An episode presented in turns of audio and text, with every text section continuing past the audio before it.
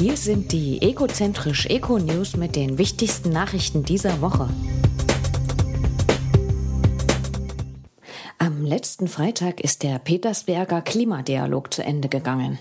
Rund 40 Ministerinnen und Minister aus aller Welt haben an dieser Konferenz teilgenommen, die wegen Corona per Videokonferenz stattfand. Gespräche unter den Teilnehmern zeigten, dass die wirtschaftlich stärksten Länder die politischen Ziele zur Klimaneutralität immer weiter umsetzten. Am Ende war man sich darin einig, dass man die diesjährige Weltklimakonferenz in Glasgow zu einem Erfolg führen will. Alle offenen Punkte des Regelwerks aus dem Pariser Klimaabkommen sollten dort abschließend gelöst werden, sagte das Bundesumweltministerium. Bundeskanzlerin Merkel hatte während der Konferenz zu mehr internationaler Solidarität aufgerufen und einen weltweiten CO2-Preis gefordert. Außerdem warb sie für mehr Klimahilfen für ärmere Länder. Der April macht, was er will, zumindest beim Wetter. Aus den Wetterdaten vom Deutschen Wetterdienst geht hervor, dass der April 2021 der kälteste April seit 40 Jahren war. Die Temperatur lag im Durchschnitt rund drei Grad unter der normalen April-Durchschnittstemperatur. Die Langzeitmessungen beziehen sich auf eine Klimareferenzperiode von 1991 bis 2020.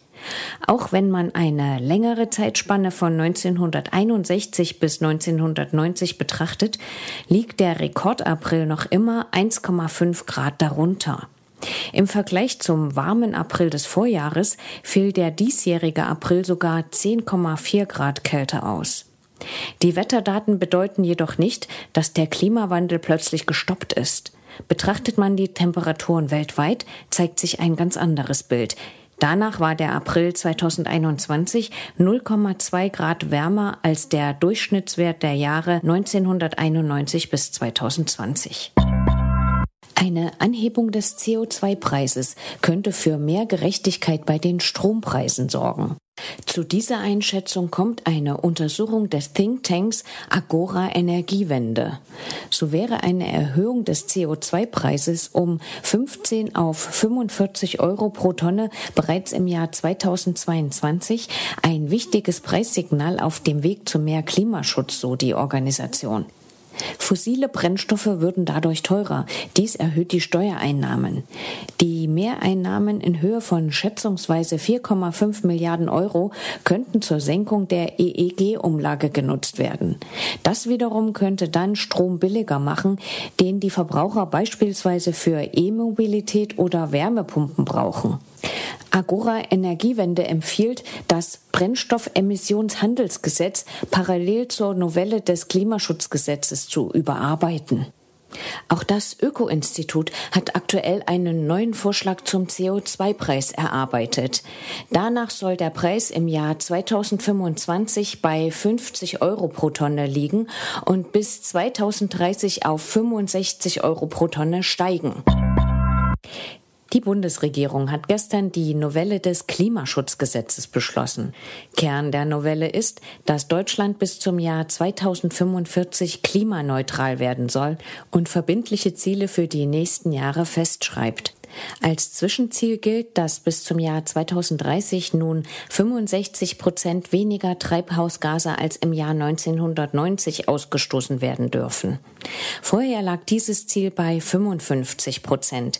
Erste Weichenstellungen sollen bereits in den nächsten Wochen kommen, indem Sofortprogramme aufgelegt werden. Durch das neue Gesetz will man fünf Jahre früher klimaneutral werden. Nach Berechnungen von Experten bedeutet das, dass insgesamt eine Milliarde Tonnen CO2 weniger ausgestoßen werden als mit dem alten Gesetz. Trotzdem gehen Klimaschützern, Umweltorganisationen und Oppositionsparteien die Änderungen nicht weit genug. Ein gesunder Planet für alle. Unter diesem Motto stellte die EU-Kommission den EU-Aktionsplan zur Schadstofffreiheit von Luft, Wasser und Boden vor. Im Vorfeld der Grünen Woche Anfang Juni wurde damit ein Eckpfeiler im Rahmen des europäischen Green Deals vorgestellt. Die EU-Kommission will den Umwelt- und Ressourcenschutz weiter vorantreiben und beschleunigen. Ziel ist es, bis 2050 die Verschmutzung von Luft, Wasser und Boden auf nahezu Null zu bringen.